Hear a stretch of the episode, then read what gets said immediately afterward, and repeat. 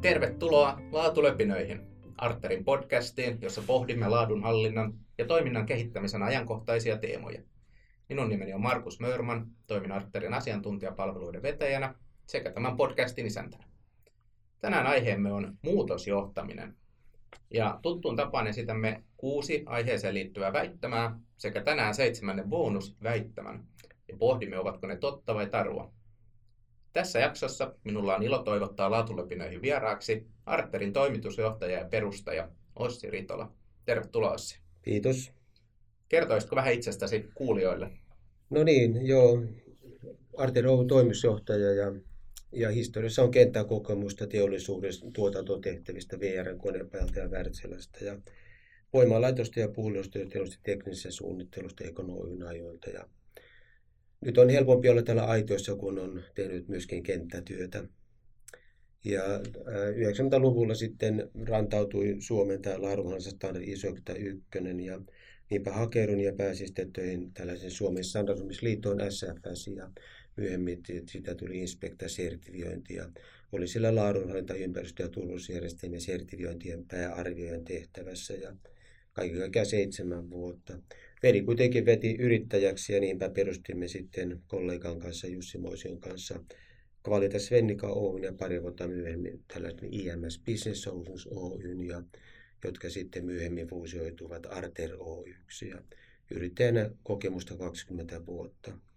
Ja nykyiset tehtävät on Arter Oyn kasvun ja kannattavuuden painottuvia johtotehtävät. Ja meitä on kaiken kaikkiaan tänä päivänä 43 asiantuntijaa. Ja toistuvia laskutusasiakkuuksia on 680. Ja lisäksi on nämä vahvat ja tunnetut QF-koulutukset ja konsultointipalvelut. No niin, tähän parinkymmenen vuoden matkaan on sisältynyt varmasti monenlaisia muutoksia, mutta jos pitäisi yksi sieltä valita, missä olet ollut mukana ja joka on erityisesti jäänyt mieleen, niin minkä valitsisit ja miksi? No joo, No tilanteethan muuttuu jatkuvasti, että organisaatiot ja, ja, ja muutenkin, että monta muutosta on ollut. Ja, ja tota, ehkä niistä alakualoista oli se, että aina uudelle yritykselle on niin kuin se aika kynnyskysymys, että millä niin kuin eletään aluksi, niin, niin me saatiin tähän yritystoimintaan hyvä lähtö ja johtuen niistä aikaisemmista työsuhteista ja ehkä oli vähän niin kuin kysymys jopa niin, että kenelle halutaan myydä. Ja taas toisaalta sitten tämä laadunhallinta ja kokonaisarkkitehtuuri, on hyvin hirmuisen positiivisia asioita ja niin kuin olisi hyvän tekijä tässä, tässä Suomen maassa. Ja, ja tota, no, ehkä näistä muutoksista ihan viime aikoista vielä, että, että kun ennen oli koulutuksia, niin oli kymmenittäin ihmisiä salissa ja nyt kun ajattelee, että ollaan Teamsissa ja, ja sielläkin on suuria määriä, mutta kyllä on paljon muuttunut nyt tänä aikana, kun olen näissä asioissa ollut. Se, että sä sanoit laadunhallinta ja kokonaisarkkitehtuuri, että ollaan niin hyvän asialla, niin se on itsellänikin ollut semmoinen, mikä on tavallaan inspiroinut tähän uralle ja näiden aiheiden pariin. Et tuntuu, että sillä on merkitystä. Mutta tänään puhutaan muutosjohtamisesta ja lähdetään käsittelemään näitä meidän väittämiä. Hmm. Ja ensimmäinen väittämä kuuluu seuraavasti, että muutoksesta puhuminen on huomattavasti helpompaa kuin sen toteuttaminen. Oletko samaa vai eri mieltä tämän kanssa? Kyllä olen samaa mieltä, näin se on, koska muutos on vielä tekemistä välille valmis. Politiikkahan on hyvä esimerkki siitä, että sanat ja teot eivät kohtaa. Ja yrityksen arjessa myös olen huomannut, että ihmiset voidaan jakaa tässä suhteessa kahteen kategoriaan. Ja jonka ensimmäisen päässä ovat sitten visioijat ja ideoijat. Ja tuossa päässä olevat ihmiset yleensä haluavat olla esillä ja he ovat hilpeitä ja esittävät asioita mielellään suullisesti. Toisessa päässä taas ovat sitten enemmän ne toteuttajat ja viimeistelijät. Ja tuonne päähän painottuvat vakavammat, asiallisemmat ja insinöörisemmät oikeat tekijät. Nyt voi kysyä, kuulijoilta ja ehkä Markus sinultakin, että kuinka vähän sinä kuulut. Varmaankin onkin välimaistoon, eli ollaan ihmisiä, jossa, jo, ovat niin tukea ja turvaa luova liiman, liiman ainekset. Ja näitä äärimmäisiä esimerkkejä kyllä löytyy ihmisistä ja, ja, ja tunnen. Ja, ja tota, nyt just sellaisia, jotka maalaa niin kuin isolla pensselillä, mutta jotka eivät tahdo saada oikein mitään maaliin valmiiksi ja päätökseen. Toisaalta on henkilöitä, jotka selviytyvät erinomaisen hyvin heille asetusta tehtävistä ja, ja, ja, ja, ja aikataulussa. Ja heille tulee vain laittaa, tai heidän tulee vain laittaa oikeisiin töihin ja osoittaa, niin kuin, mitkä ovat sitten prioriteetit. Eli tavoitteiden tulee olla selvät ja, ja tota, sitten motivaatio kunkin täytyy löytää ihan henkilökohtaisesti. Muutoksesta ja elämästä niin kuin harvoin kaikki menee kuten meinattiin, että kehitystä ei ehkä tarvitsekaan osata ennakoida. Kokemus on kuitenkin auttaa ennakoinnissa ja haasteiden sel- selättämisessä.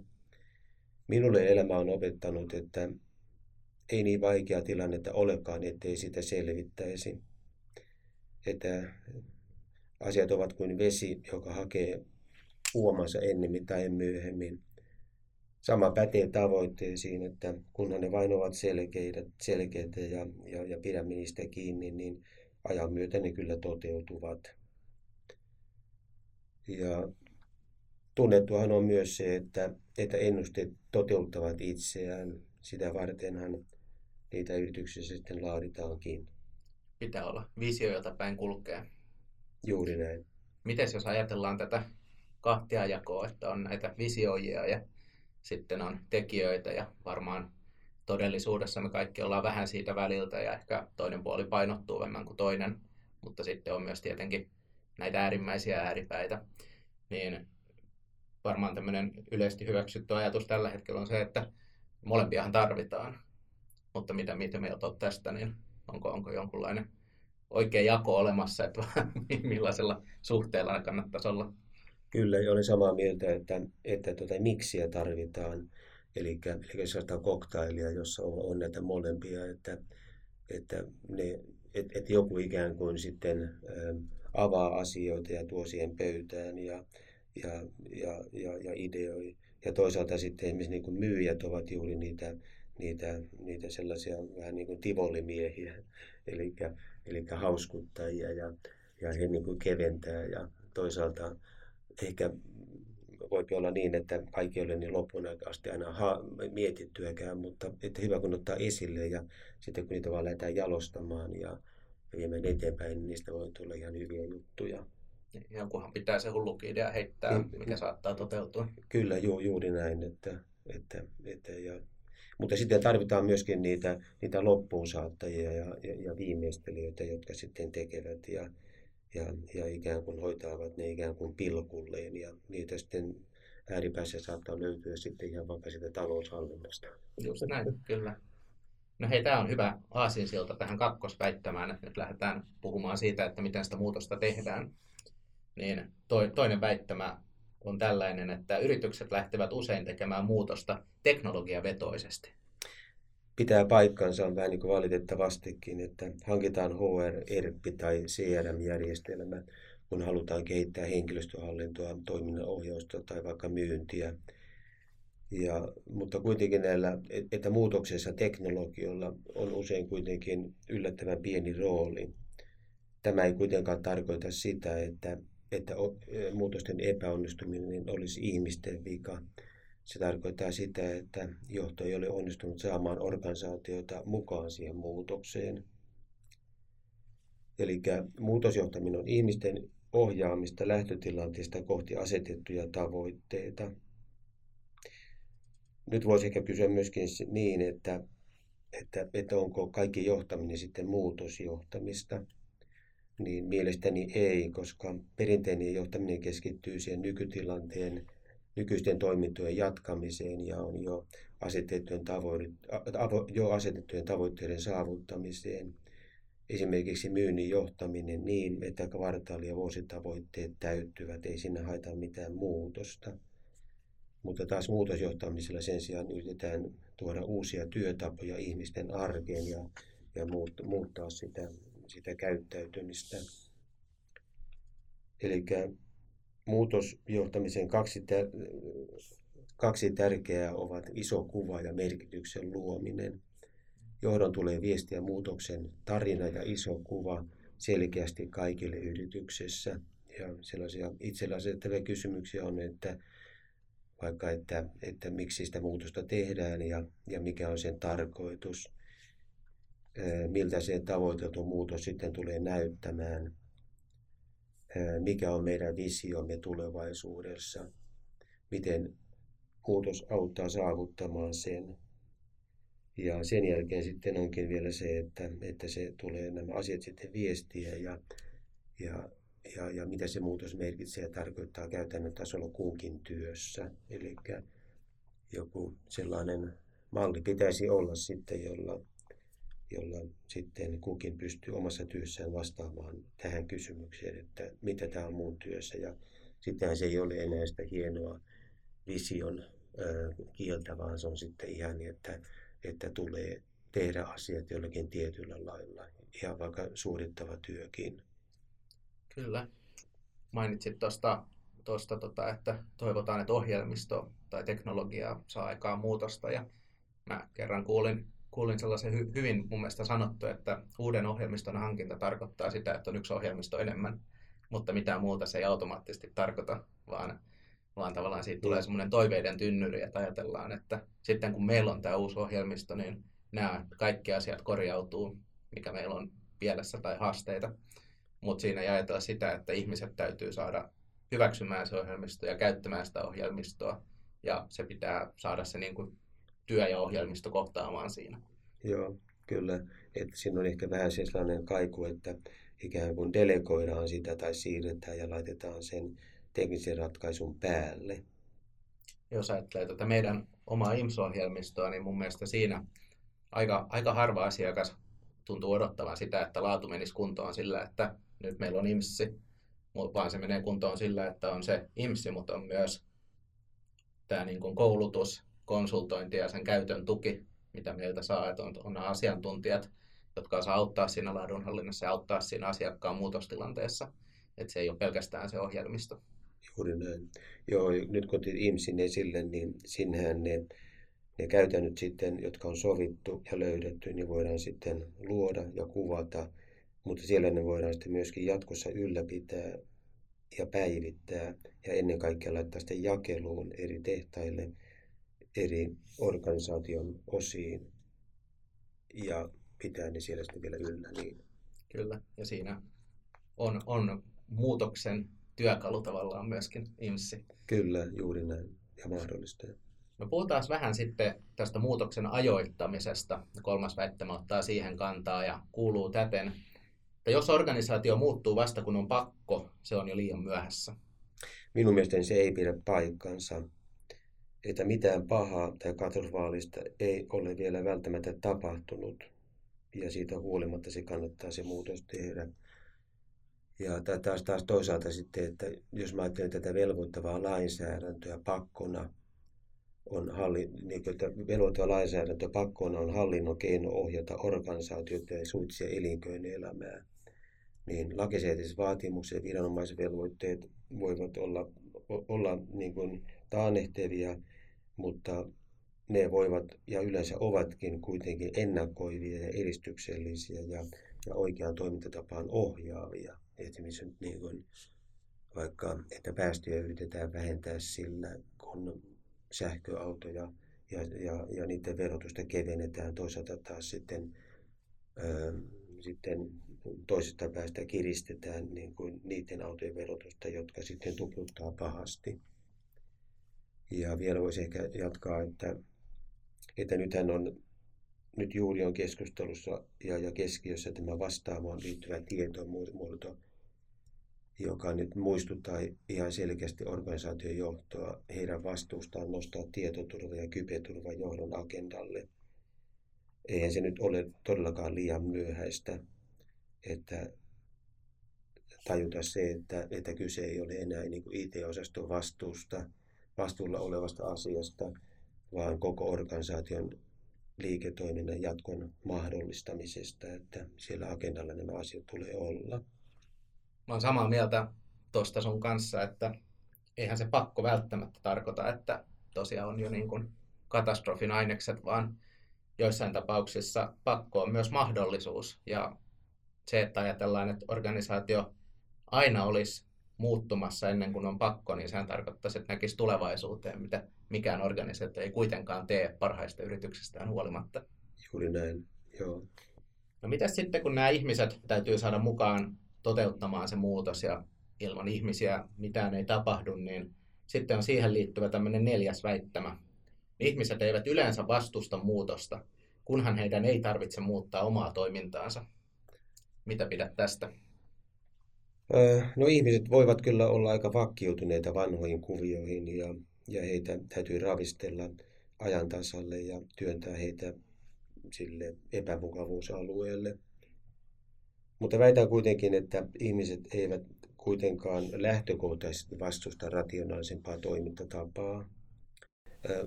Muutos kuitenkin usein vaatii ponnisteluja, kuten uuden ohjelmiston käytön opettelu. Ja jos me ajattelisimme vaikka näin, että, että olisivatko sähköiset palvelut yleistyneet, eli pankit ja verottaja olisi niitä, niitä tai meitä niihin pakottaneet, että, että nythän me emme enää sillä pankin tiskillä käy ja se on kauhistus ja vielä tulisi kalliiksi, kävisi paljon aikaa. Että hyvä kun näin on tapahtunut, mutta olisiko tapahtunut muuten. No sitten vielä, että organisaation muutoksissa voi olla kyse myöskin pelosta, että, että kun niitä tehdään, niin, niin, niin miten sitten minulle käy. Ja tällaisia kysymyksiä voi tulla sitten ihmisille. Ja, ja, ja se, että muutoksia ei vastustettaisi, niin, niin siihen kunkin pitäisi sitten meistä tulla kyetä vastaamaan niin, että, että se muutos menee niin kuin haluamani suuntaan ja, ja, ja sitten mahdollisuus päästä vielä mielenkiintoisempiin tehtäviin. Mites tota, jos ajatellaan tota epämukavuusaluetta, sehän on, on semmoinen hyvä niin kuin trendisana, niin ää, voiko ihminen haluta mennä epämukavuusalueelle vai onko sinne meneminen aina asia, jota sisimmässään ainakin vähän niin kuin vastustaa? Mä luulen, että se on vähän sellainen ambitiojuttu, että, että, että jotkut, haluavat, jotkut haluavat nimenomaan olla sillä alueella ja, ja heillä on niin kuin sellaista, sellaista jotenkin kehittymisen paloa ja, ja kunnianhimoa ja, ja he haluavat näyttää ja he haluavat nousta vähän niin kuin jalustalle ja, ja niin edelleen, niin, niin tota, niin he haluavat todellakin mennä. Mutta sitten toiset haluavat olla enemmän sillä taustalla ja suorittavissa tehtävissä ja, ja se riittää heille ja ehkä he painottavat vähän muihin asioihin kuin työasioihin mm. sitten. Aivan. Joo.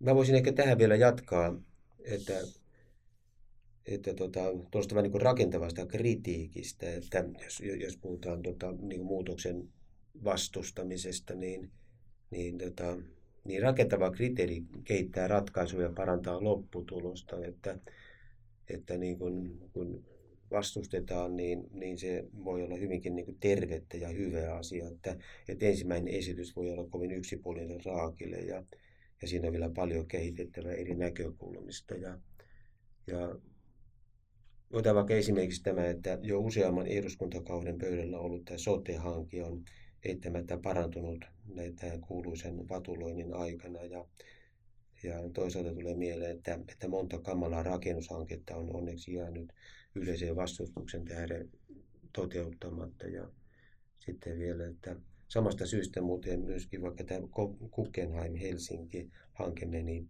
reisille, eikä hyvä niin.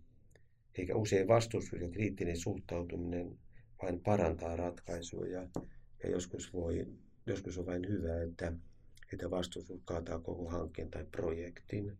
Mm. Eilen oli muuten juttua tuossa tuossa tota niin, Helsingin Sanomissa, että, että tota, Aalto-tutkijoiden julkaiseman artikkelin mukaan, että miksi Helsinki ei hyväksynyt Guggenheimia, niin hanke lähti käyntiin pienen piirin, pienen piirin hankkeena ja ilman laajempaa keskustelua. Ja sen valmistelu tuli liian monelle yllätyksenä sitten kaupungin portaissa ja, ja syntyy käsitys jonkinlaista niin salamyhkäisyydestä, joka ei sitten koskaan rasi, niin kuin sen, sen käsittelyprosessin aikana. Ja hankkeen, ajelta, hankkeen aieen olisi pitänyt tehdä enemmän pohjatyötä ja ymmärtää suomalaisen kulttuurin erityispiirteet. Ja, ja yksi sellainen on, on muun muassa tämä julkisen sektorin päätöksenteon läpinäkyvyys. Eli siinä olisi pitänyt ottaa enemmän ihmisiä aikaisemmin mukaan keskustelemaan. Kyllä, juuri näin, juuri näin. Ja vielä samassa artikkelissa oli se, että siinä oli jotenkin tällaista amerikkalaisuusvastaisuutta. Ja tuota, sitten unohtui, että tämä, tämä kyseinen Guggenheim, joka tämän perustunut on niin tosi, tosi eurooppalainen ollut yksi syntyjuuriltaan. Ja, mutta sitten voi myöskin saman hengenvetoon ihmetellä sitä, että, että mistä johtuu, että amerikkalaista elämäntyylistä joku, joku Starbucks tai McDonald's on otettu niin kuin riemullisesti vastaan täällä Suomessa. Ihan, ne on myynyt hirveän niin läpi, mutta sitten taas tämä meni ihan, ihan, ihan niin kuin toisella lailla. Niinpä. Mites tota, jos ajatellaan tätä, tätä muutoksen onnistumista tai epäonnistumista ja joskus usein muutoksethan epäonnistuu, niin kuin ehkä, ehkä Guggenheimille kävi, niin uskalletaanko Suomessa sinun mielestä epäonnistua nopeasti, jos huomataan, että ei tämä ollutkaan hyvä idea, että nyt tehdään mieluummin jotain muuta, vai pidetäänkö siitä loppuun asti kiinni? Ehkä joskus pidetään vähän liiankin pitkään kiinni kyllä, eikä, eikä niin kuin sitten uskalleta heittäytyä, että on esimerkiksi jo paljon laitettu rahaa tai satsausta ja, ja siitä huolimatta vaan jatketaan. Että, mutta ehdottomasti olisi tietenkin jälkiviisaana helpommin sanoa, että olisi pitänyt jostakin luopua jo aikaisemminkin tässä maassa ja ehkä, ehkä henkilökohtaisestikin. No, mutta sehän on tosi vaikeaa, niin. jos on, jos on itse ollut ja on monta kertaa ollut itse, itsekin Joo. siinä tilanteessa, että oma idea paljastuu, että ei se ollutkaan hyvä ja ei se koskaan Joo. helppoa sitten myöntää, että Joo. ei se ollutkaan näin. Joo. Jälkiviisaus on sitä puhtain, viisautta puhtaimmillaan. Hyvin sanottu. Mm. Mennään tuosta viidenteen väittämään ja pysytään vähän tässä ihmisten, ihmisten ympäröidessä teemassa. Eli on tämmöinen lentävä lausahdus, joka ottaa kantaa siihen, että jos ihmiset ei välitä muutoksesta, niin sillä ei itse asiassa ole mitään merkitystä. Ja se lausahdus on tällainen, että jos kukaan ei suutu, mikään ei muutu. Totta vai tarua? No, ehkä totta kuitenkin, että, että kun kokonaisratkaisuun ratkaisee, niin henkilökohtaiset intressit eivät aina silloin kohtaa mutta oikeudenmukaisuus toteutuu silloin, kun enemmistö kuitenkin on tyytyväisiä. Ja jatkuvalla viestinnällä suuttumusta voidaan kuitenkin lieventää ja, ja, ja siihen kuuluu sitten siitä muutoksesta tiedottaminen ja, ja, ja, ja tota, niin, muutoksen tavoitteiden toteustava ja seurannan jatkuva tiedottaminen. Taas viestintä korostuu. Että ehkä voisi verrata tätä niin kuin, tilanteeseen pimeässä metsässä, että kun et näe ympärillisiä, niin alat niin kuin, kuvitella vaaroja ja alkaa pelottaa, että mikä tuolla on. Ja, ja, ja, ja viestintä on tällainen ikään kuin, että se valaisee sen huoneen tai metsän ja, ja, ja, ja tuo sinne sen päivän valon. Ja silloin kun näkee kaiken, niin, niin silloin osaa suhtautua siihen asioihin oikein ja objektiivisesti. Mm. Hyvä vertauskuva se suuttumushan tosiaan, niin, tai, tai pelko tai muu tunne, niin sehän on tunne ja se tulee, jos on tullakseen, mutta se niin kuin yksin ei vielä kuitenkaan kerro siitä, että hyväksyykö se ihminen muutoksen vai ei. Että se on vaan semmoinen ensireaktio ja joillainhan se näkyy vähän enemmän kuin toisilla sitten erilaisissa tilanteissa. Jotkut sen piilottaa hyvin ja jotkut on, on räiskähteleväisempiä. Näin on. Me jatketaan tässä tässä sitten seuraavaan ja puhutaan vähän siitä, että tämä on ehkä tämmöinen laatujohtamisestakin tuttu ajatus, ajatusmalli ja itselleni aikanaan kun on EFQ-malli ja siihen liittyviin arviointeihin perehtynyt, niin tämä on tullut erityisesti vastaan tämmöisenä kantavana ajatuksena jopa. Eli kuudes väittämä, tuloksia ei voi parantaa, mutta toimintaa voi muuttaa toivoen sen johtavan parempiin tuloksiin. Juuri näin. Yritystoiminnassa tulokset tulevat pitkäjänteisen kehitystyön ja kovan työn tuloksena, kuten on tietenkin elämässä yleensäkin. Toki tällaisen kolmen S sääntöön, eli säkäsuhteet ja suhdanteet voi, voivat avittaa eteenpäin, eteenpäin vientiä kyllä, että totta sekin. Mutta jos varman päälle perää todennäköisyyteen, niin silloin, silloin kyllä tulokset tulee vasta sitten toiminnan jälkeen. Ja, mutta lisäksi bisneksessä, bisneksessä niin riskin ottaminen voi kyllä parantaa tuottoa, Ää, mutta silläkin on usein sitten se hintansa, niin kuin sanotaan, että, että ää, tuotto on riskin hinta. Että siinä voi menettää tehdyn työn arvon omaisuuden ja, ja, ja, ja jopa sitten koko yrityksen. Mutta jos palataan vielä tuon sun kysymykseen, niin, niin tota, että tämä väittämä voisi pelkistää kolmeen sanaan, ja ne, ne sanat on mitä, miten ja tulokset. Eli johdon tehtävään on tehdä strategiset valinnat, ja, eli mitä ne oikeat asiat sitten ovat, ja on tärkeää, että johto osoittaa ne prioriteetit ja laittaa organisaation suunnittelemaan ja toteuttamaan keskeisiä ja tärkeitä asioita sekä organisoi sitten sen toiminnan. Ja, ja sillä periaatteella, että jos halutaan juosta nopeammin, niin kannattaa karsia ylimääräistä painolastia. Ja sitä, sitten tämä, tämä miten tarkoittaa niin toimintatapoja, joilla oikeita asioita toteutetaan.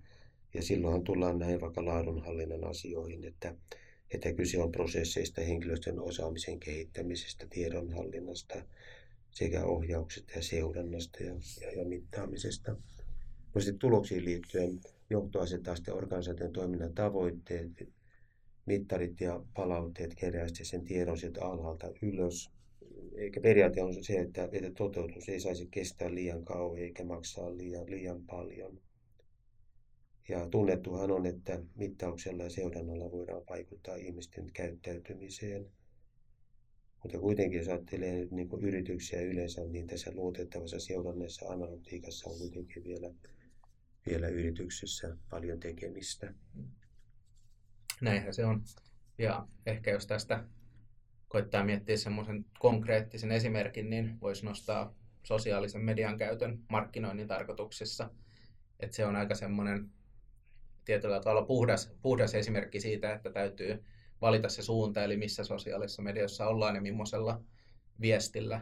Ja sitten se pitää toteuttaa, että montako kertaa sinne laitetaan sisältöä ja kirjoitetaan niitä blogeja tai nauhoitetaan podcasteja, niin kuin tässä ja siitä tulee sitten jotain tuloksia. Tulee jotain katselukertoja, ehkä jotain liidejä. Mutta että jos jatkaa vaan tekemällä ihan samanlaista, tai tavallaan samat kanavat, sama viesti, sama julkaisuaikataulu, niin silloin todennäköisesti ne tuloksetkin on niin kuin hyvin samanlaisia Joo. kaudesta toiseen. Joo. Et sit, jos jotain muuttaa, niin sitten näkee, että nouseeko vai tippuuko. Joo. Eli tekemällä tuloksia. Just näin.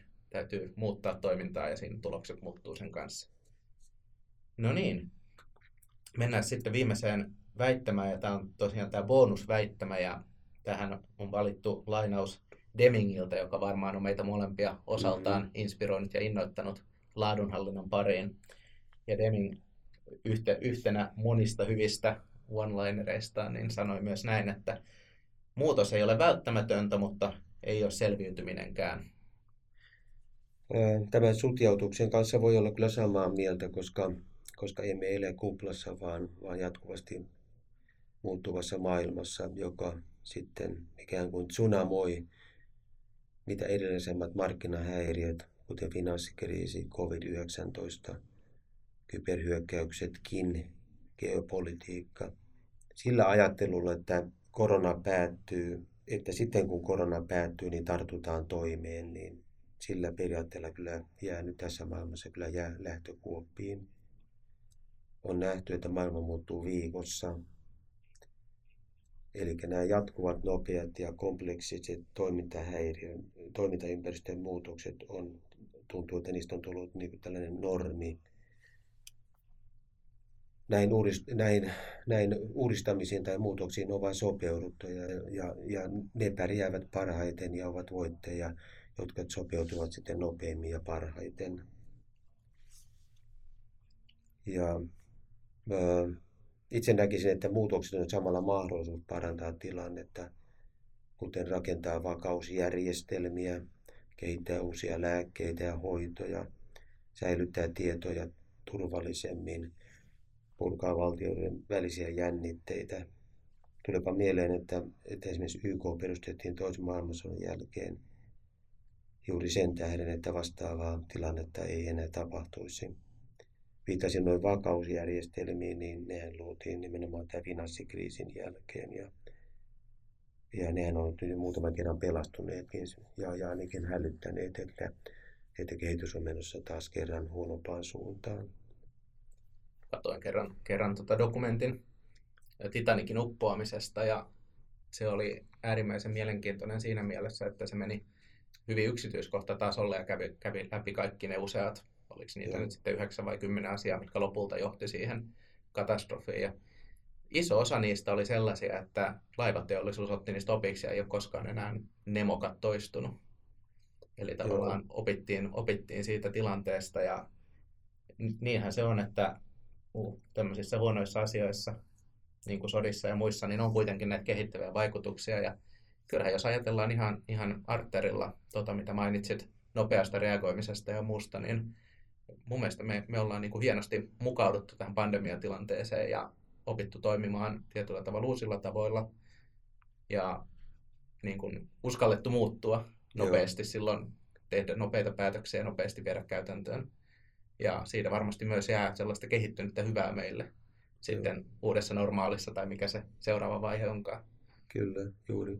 Joo, on muuten tehdä itse sen saman äh, Titanic-filmin ja tuli jo mieleen pari kohtaakin, että yksi oli esimerkiksi se, että käytettiin niitä, jotka ei otettu huomioon sitten, että kuinka ne käyttäytyy kylmässä. Joo. Ja toinen oli se, että kun heillä oli tiukka aikataulu, niin sitten telakalla päätettiin, että otettiin siihen väliin joku, joku pienempi laiva, piti tehdä pieniä korjauksia ja koko aikataulu petti sitten Titanicille. Ja se, se piti saada liikkeeseen ja liput oli ostettu, niin laiva piti saada vesille ja, ja, ja, ja laitettiin vesille. Ja kaikki ei ole kuitenkaan ollut vielä ihan kunnossa.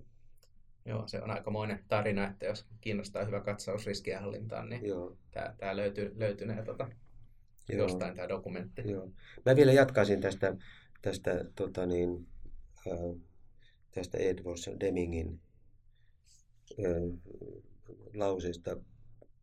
Sitä voisi ehkä toisella tällaisella kaikkien kliseiden äidillä täydentää, joka, joka menee niin, että mikään ei ole, varmaa, mikään ei ole niin varmaa kuin muutos. Et siinä on ihan niin kuin sama, sama tota ydin kuin tässä hänen, hänen sitaatissaan. Mutta tottahan se on. Ja tästä syystä juuri voi, ja voi nyt sanoa niin ja väittää, että, että yksittäisten muutosten, muutoshankkeiden aika on kyllä totaalisesti ohi. Ja sitten, että, että muutoshankkeiden toisaalta ollaan opittu meilläkin, että, että muutoshankkeiden kulttuurin sääntö on, että, että mitä isompi projekti, niin sitä todennäköisemmin se epäonnistuu. Että miksi yrittää tehdä kaikki kerralla, että miksi ei tekisi pienempiä muutoksia koko ajan. Joo, tämä, tämä muutos on jatkuva olotila, lainaus. Toisaalta ehkä, ehkä jos palataan siihen alkuun, missä mun mielestä poh- hyvin pohdit sitä, että onko kaikki johtaminen muutosjohtamista niin. ja totesit, että ei ole, niin se on ihan totta, että on, on myös asioita, jotka ei ole muutosta ja niitä on, on kanssa tässä sitä niin kuin operatiivista arkea. Ja se on tärkeä, tärkeä olla, koska ihminen kuitenkin kaipaa jonkun verran rutiineja. Kaikki ei voi koko ajan olla uutta ja pelottavaa. Että sitä pitää olla sopivissa määrin ja ehkä siksi just pienet muutokset koko ajan on tehokkaampi tapa viedä muutosta läpi. Kyllä, kyllä. Joo. Mulla tulee muuten tähän vielä yksi, yksi Einoleinen sitaatti Nocturne runosta, joka meni näin, että edessäni hämäräinen tie, ää, tuntemattomahan tupahan vie. Se on muutos se. Joo, juuri näin. Hyvä. Mutta se, että tämä runo, sitaatti oli kirjoitettu vuonna 1903 Kangasniemellä järven rannalla ja, ja harvinaisen hyvin pitää paikkansa vielä tänä päivänäkin. Ehkä silloinkin muutos oli jatkuva olotila. Miten Sossi, ollaan tulossa podcastin loppuun, niin olisiko sulla joku ajatus tai vinkki kuulijoille, jotka kamppailee muutosjohtamisen haasteiden kanssa, minkä haluaisit tuoda tässä esiin? Muutosta ei kannata pelätä. Muutos on aina mahdollisuus. Pysytään vaan ajassa mukana. Kiitos Ossi ajastasi podcastissa ja kiitos kuulijoille ajastanne laatulöpinöiden parissa. Kiitos. Muistakaa vierailla meidän Arterin verkkosivuilla arter.fi ja tutustua meidän webinaareihin, blogeihin ja muuhun materiaaliin, kaikki veloituksetta. Laatulöpinät podcasti palaa taas noin kuukauden kuluttua ja siihen asti muistakaa pitää laatu korkealla, tai ainakin vaatimusten mukaisena.